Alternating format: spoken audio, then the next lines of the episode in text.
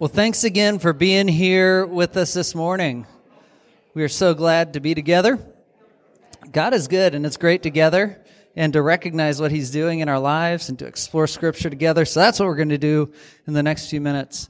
So I grew up um, skiing. I prefer to snowboard now, but as uh, a kid, as a teenager, uh, skiing was the thing at the time, and so I grew up skiing. And uh, skiing required a lot of preparation. That is, the night before a ski trip, you start gathering up all your supplies. You got to make sure you have uh, your your skis and your boots and everything's calibrated properly. You got to gather up all your your cold weather gear um, so that you don't freeze on the mountain. I remember a friend forgetting his coat one time, and so we got him a plastic bag and cut arm and had holes and he skied the mountain like that that day. It takes a lot of preparation, and then you get to the ski hill, and you uh, take this forever long ride on a lift up to the top, and you ski on flat groomed trails for just a little ways until you and your buddies stop looking over a cliff at the first black diamond or double diamond of the day, and you take a deep breath, right? And you prepare yourself for what is about to come. Probably a crash, but a lot of fun in the process, right? So it, it, takes preparation. And we can always, uh, most of us can probably picture one of those experiences in life where you stand there ready to engage, ready to step into that next moment, that next experience. And that's exactly what Peter is going to be talking about to us today in 1 Peter chapter 1. He's going to be talking about how we prepare ourselves to engage in the journey that we've begun. This story of walking with Jesus and what it looks like to engage intentionally, to be prepared and to dive in. Here we are in 1 Peter chapter 1 verse 13.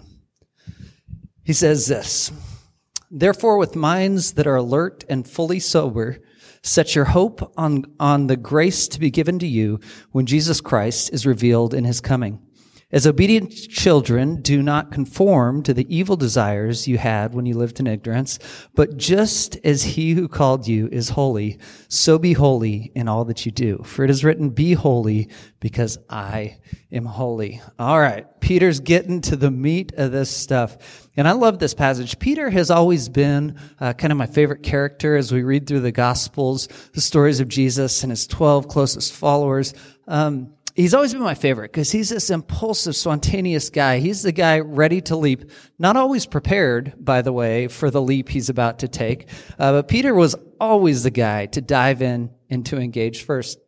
He was always my favorite, but I've gained new respect for Peter uh, recently as I was studying in this passage. So we had in there in the very beginning, therefore, with minds that are alert and fully sober. Now, this word alert is a fairly tame translation of the Greek uh, that, that this was written in. Uh, the older NIV would say, prepare your minds for action. I think that's a little bit better translation. I think that gets a little bit more to the point of what Peter is trying to say here. Prepare your minds for action because it's time to engage. But what he actually says is a fascinating phrase. Uh, if this doesn't get you excited, nothing will. He says, gird up the loins of your mind. That's a literal translation of what Peter says here. Gird up the loins of your mind. And to us, I don't know that that has a lot of meaning for you and I, but in the first century, this had depth and meaning. They understood exactly what he's talking about. You see, if they wore robes, when they wore robes, as they always did in the first century, if they were to run, if it was time for action, if it was time to engage in an intentional way, they would pull that up above their knees and they would tie that off and they would be able to run. You see, so he's telling them here in this first little part of the passage, uh, prepare yourself for action. This is not an idle season in life. This is not a time in, in which we stand around in our pretty robes or dresses idly, but instead, this is a time for action he goes on and he says, So, uh, with sober minds, be sober in your thought. And sobriety, when, when we think of that, we think of alcohol and addictions and drug use and things like that, but that's not exclusively what that term would be meaning. It, he's speaking of a clarity of mind. So he's saying, with a clear mind, prepare yourself for action. Um, he's saying, uh, am I not hazed by our career or our friendships, our possessions, our education, or being exalted in the eyes of other people? He's saying all these things might haze our mind. These are the things that might intoxicate us. But instead, he says, clear your mind. He, he, he'll go on to talk about like rhythms of the world versus rhythms of the kingdom, the, the rhythms of life in which you used to, used to walk versus the ways you were invited to walk in the ways of Jesus. Have you ever been in, in a place where you're present physically, but just not mentally or emotionally?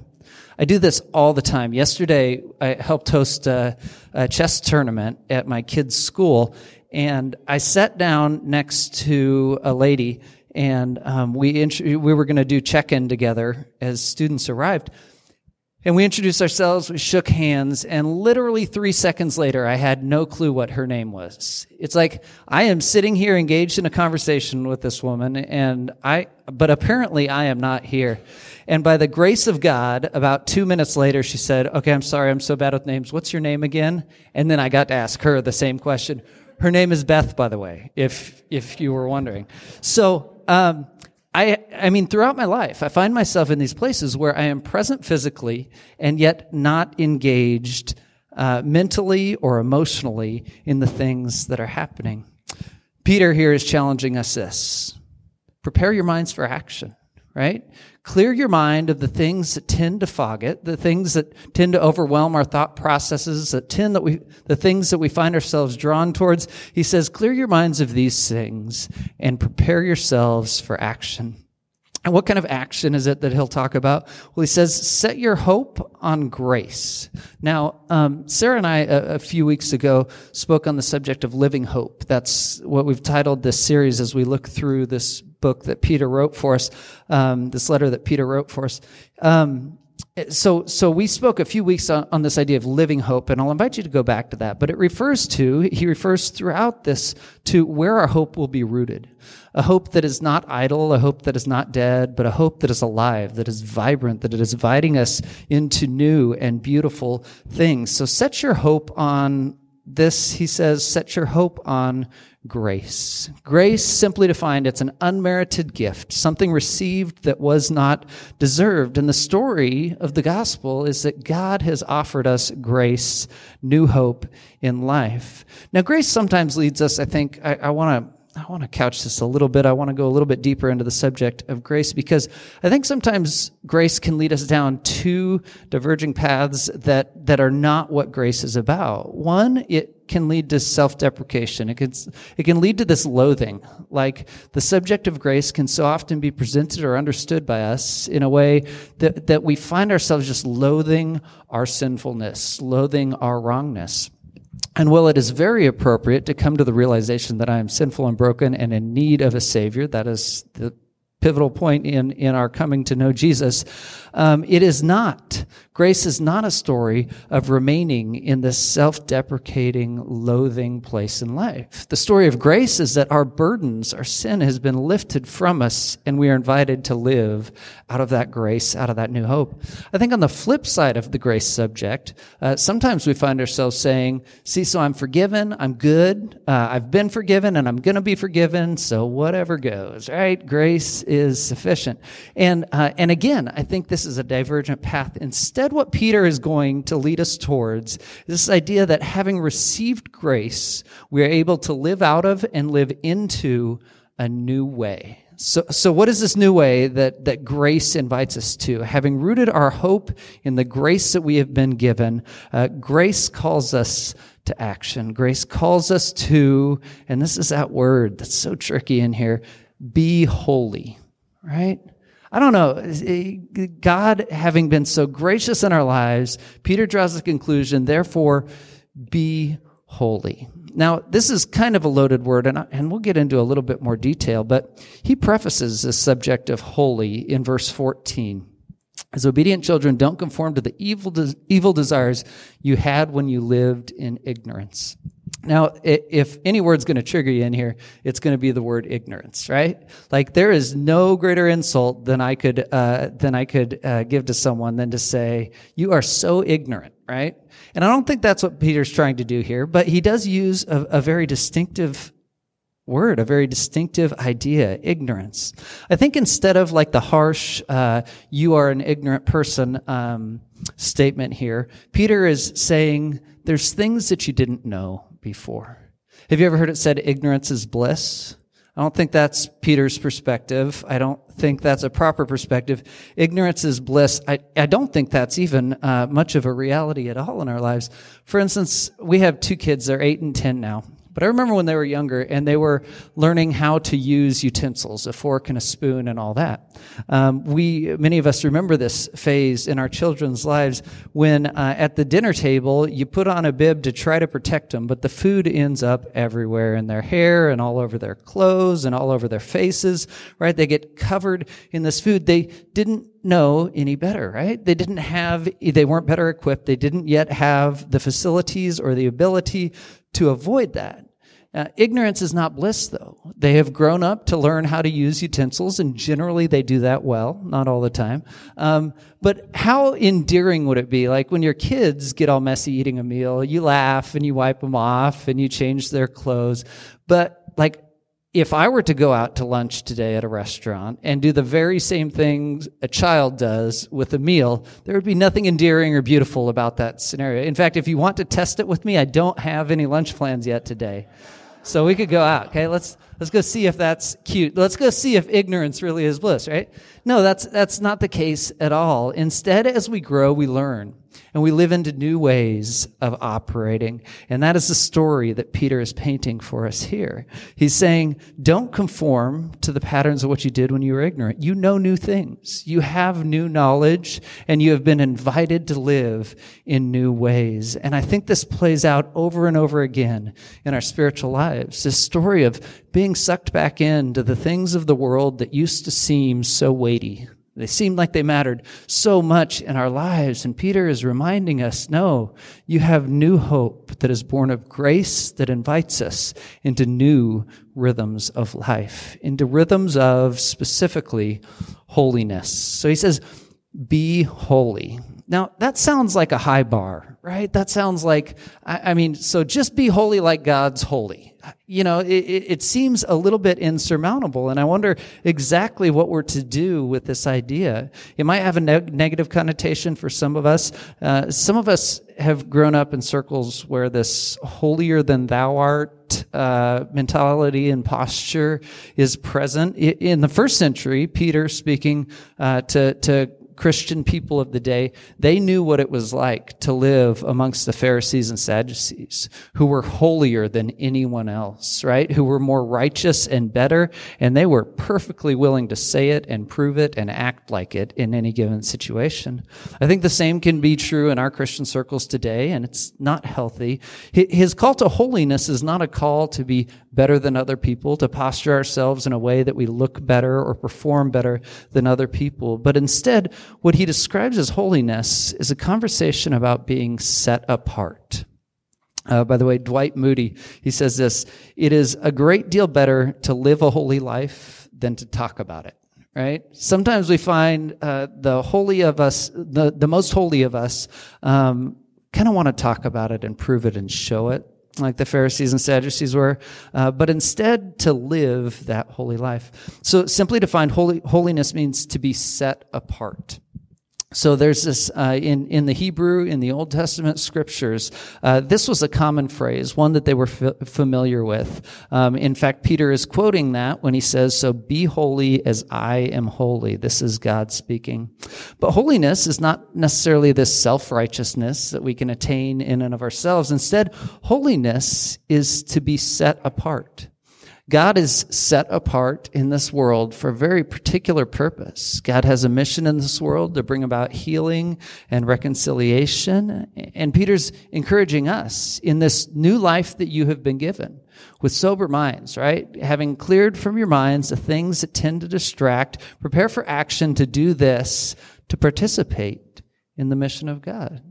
He's saying, prepare your minds, prepare to take action so that you can be set apart like God is set apart.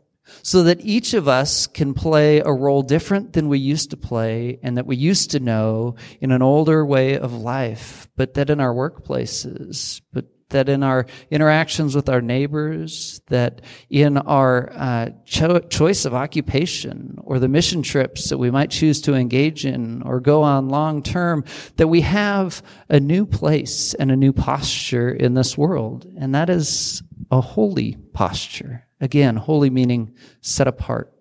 We are people set, up, set apart for particular purposes, that God's glory would be seen, that God's mission would be accomplished. We are invited to be a part of the mission of God, the mission of God that is reconciliation, and that's a big churchy word. Uh, it means restoration of relationship with God, with others, and with the natural creation.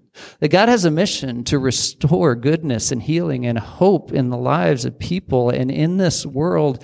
And we are a people set apart to be a part of what God is doing.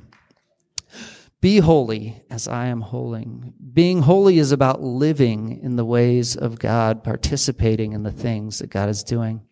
But Peter wasn't quite done with us, not yet. In verse 17, he continues. Since you call on a father who judges each person's work impartially, live out your time as foreigners here in reverent fear.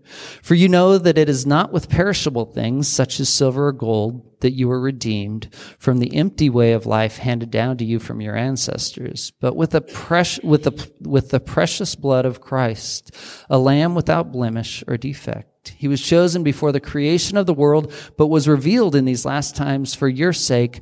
Through him, you believe in God, who raised him from the dead and glorified him, so that your faith and hope are in God.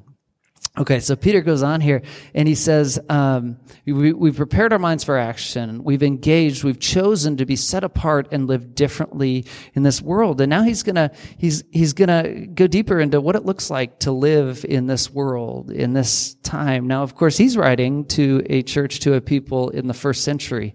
But I don't know about you. As I read through that, I hear so much that applies in my culture and my story, right? He talks about uh, the empty way of life that's been handed down to you from your ancestors. And he's speaking specifically of the story of Israel and their loss of vision for the mission of God and their participation in it. But I mean, I can say so much of the culture that I know and have been raised in, there's emptiness, right? There's a lack of hope in pursuing that new thing, in keeping up with the Joneses. We find over and over again just an emptiness. Hey, the Joneses are here. I'm trying. Yeah, we find an emptiness though in life, right? When our pursuit is all of these perishable things. He says these perishable things like silver and gold. So he says live instead like this. Live as foreigners in reverent fear. Now, I think this idea of foreigners is kind of interesting. I don't know if you've ever gotten to travel overseas, and some of us here have lived in other countries or right now are living here in a different country. He speaks of living as foreigners in the world. I know uh, when I was in Botswana, um, for a few months years ago, I uh, it was fascinating just to see how different the world was around me.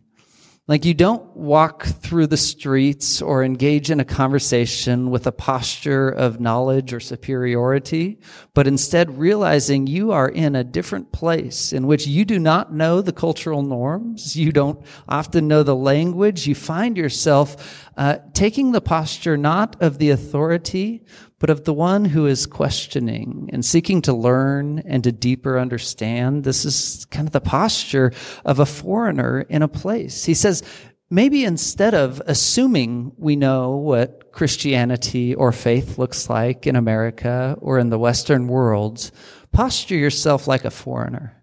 Ask the hard questions. Learn the things of God that apply in significant ways in your culture. This is not a story of syncretism. It's not be more like your culture. It says be a foreigner amongst your people because you are set apart. You have a different purpose in this place and in this time. So he says, walk as foreigners in reverent fear. Now, fear is not always the best motivator. I don't, I don't know about this, right? Fear is usually not the best way to motivate someone to great behavior or whatever. Uh, and yet this term fear or fear the Lord is used over and over in scripture. And, and just to maybe frame a, a, little bit of understanding of this term, um, well, fear uh, that is being scared is not always the best motivator. I think the fear that it speaks of here has more to do with a reverence and an appreciation for God. It has more to do with the posture in which we realize God is God and I am not, and it has to do with reverence and appreciation of who God is. So walk amongst your culture in, in, in reverent fear of God, recognizing who he is and what he's inviting us to in this world and not becoming more like the world, but recognizing that we are set apart and a different people. He speaks here about these perishable things, right? The, the perishable things that you used to run after, like silver or gold. But he says, but did the perishable things, did the silver or the gold ever redeem you? Absolutely not. He takes us to Jesus and he says, Jesus, the perfect lamb, right? This is the one that redeemed you. Um, you know, uh, I, I, was watching a movie with my girls a few nights ago. Like I said, they're homesick, so we've been doing plenty of movie nights. And we were watching Incredibles 2, a fun little cartoon, a, a fun little movie. And um, the evil character, um, the villain in the in the story, she is speaking with the superhero who doesn't yet know she's the villain, and she asks this question: "What do people want?" And the superhero answers wrongly. And the villain says, people want ease. People will trade crap for quality any day. And I look around, eh, you know, at my life and the culture, and I find myself really resonating with this idea. People want ease over anything else in life. Now, that's not the story of Christianity, but people want ease. They'll trade the, the best stuff for the easiest stuff that will come. I will do that often my, in my life. Did you know that tools were once built to last? Did you know that tools were once built to either last a long time or to uh, be repairable? Right? Um, so if you have a parent or a grandparent that grew up in in the Depression era, uh, you have seen one of these shovels, uh, one of these shovels that has been resharpened and and rehoned so many times that it's little more than a spade, but it is still in my grandfather's shop and still used on a regular basis. This was a tool; it was to be kept and it was to be used. And today, uh, the tools that I buy for for my garage and for my work, uh, they're absolutely disposable, right? As soon as something goes wrong with it, they are built so cheaply and sold so cheaply that it's your best bet just to throw it away and get a new one. This is kind of what Peter's describing. He's describing this old way of life in which we sought after perishable things, things that were of little value, uh, that, that can come and go. But he's saying in Jesus, from whom we've been redeemed, this is an eternal promise and story. This is an entirely different journey because Jesus is the one who has redeemed us. Um, it, it, he is not uh, an empty way of life, but instead, Jesus invites us to a fullness in life that is not perishable, but has eternal hope and potential. Through Jesus, he says, uh, we believe in God who raised him from the dead. It, it is in Jesus that we have come to know God more fully. It is in Jesus that we have come to know the compassion of God, that we have come to know his pursuit, God's pursuit of humanity, his undying love and pursuit of people that he created and loves deeply. And in Jesus, we find hope. We find faith and hope in God. I, I remember I was sitting with a friend um, who's moved away but used to be a part of the church, and um, he was really struggling with faith, asking really hard questions of faith. And one day over lunch, I asked him, "So, what keeps you coming? Like, why are you still a part of this?" And he says, "I'm not sure what I believe about God or the Bible, but I know this: I want the world to operate more in the ways of Jesus." I can't get over this Jesus guy. And I thought, from someone really struggling with faith, what more beautiful a testimony could there be? I have questions, I have doubts, there are things I'm still trying to discover and figure out. But in the character of Jesus, I understand both something more about God and I gain a vision for what this world could look like and be the ways of Jesus. And Peter won't hang, uh, leave us hanging uh, on what that looks like. Uh, last verse we'll read is uh, verse 22 of 1 Peter 1. Now that you have pured, purified yourselves by obeying the truth, so that you have sincere love for each other, love deeply and from the heart. I like this. He says, having purified yourself by obeying the truth, you've learned to love each other, uh, comma, but love deeply and from the heart. This is the way that Jesus operated on earth uh, in, in, a way of love, right? Engaging the marginalized and hurting people around him. In love, he would stand up against the political or the religious powers that prevented people from gaining access to God. In love, Jesus engaged this world. So I want to kind of zoom out I broke the text into three pieces this week, but I want to look at so what is the overarching message of our text today? We're called to live holy lives, that is, as people who are set apart. Uh, what does it look like to live this holy life? I think two primary things um, come to me in this text. He says, look past the perishable things. He says, those things that you have always sought after in life, the fame or the fortune or whatever that is, he says, look past those perishable things. You won't get to take those with you, right? These are, these are perishable things and possessions. He says, as we look past the perishable, perishable, live into the way of Jesus, live into the way of love what does it look like to look past those superficial things and to fix our eyes on holiness, fix our eyes on being set apart for God? Um, a number of years ago, as my dad was um, retiring, uh, he found himself having devoted so much of his life to his his work and climbing the corporate ladder and all of these sorts of things, just kind of in a vacuum. Like, but what's next now? Like, what is what does retirement look like? What do I do with myself? And so um, he went to this event called Halftime, and Bob Buford, uh, writes a book called Halftime and puts on these conferences throughout the nation. It's really a remarkable book and uh, something I think valuable for all of us in any season of life, in fact. But the thrust of this uh, halftime concept is, you know, um, like football game this afternoon at the Jones House when you show up there. Uh, half halftime at the game is for what purpose? Well, that's when we see all the best commercials and refill on drinks, right?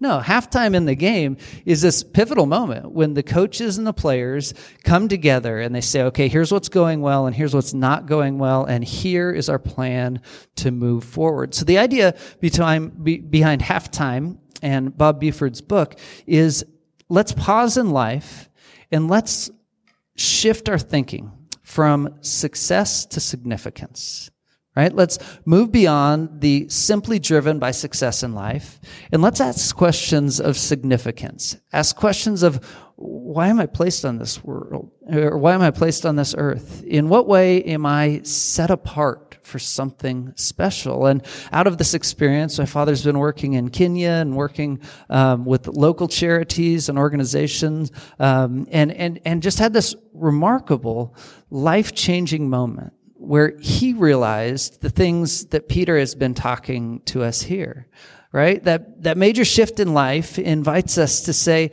uh, to, to calm our mind, to put behind us some of the superficial things, and with a sober mind to prepare for action. It's not just a theological exercise, though it will begin there.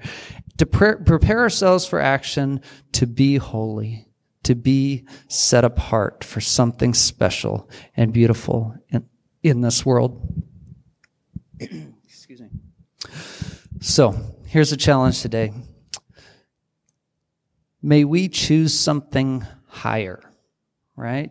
Something higher than and more significant than success or fame or fortune.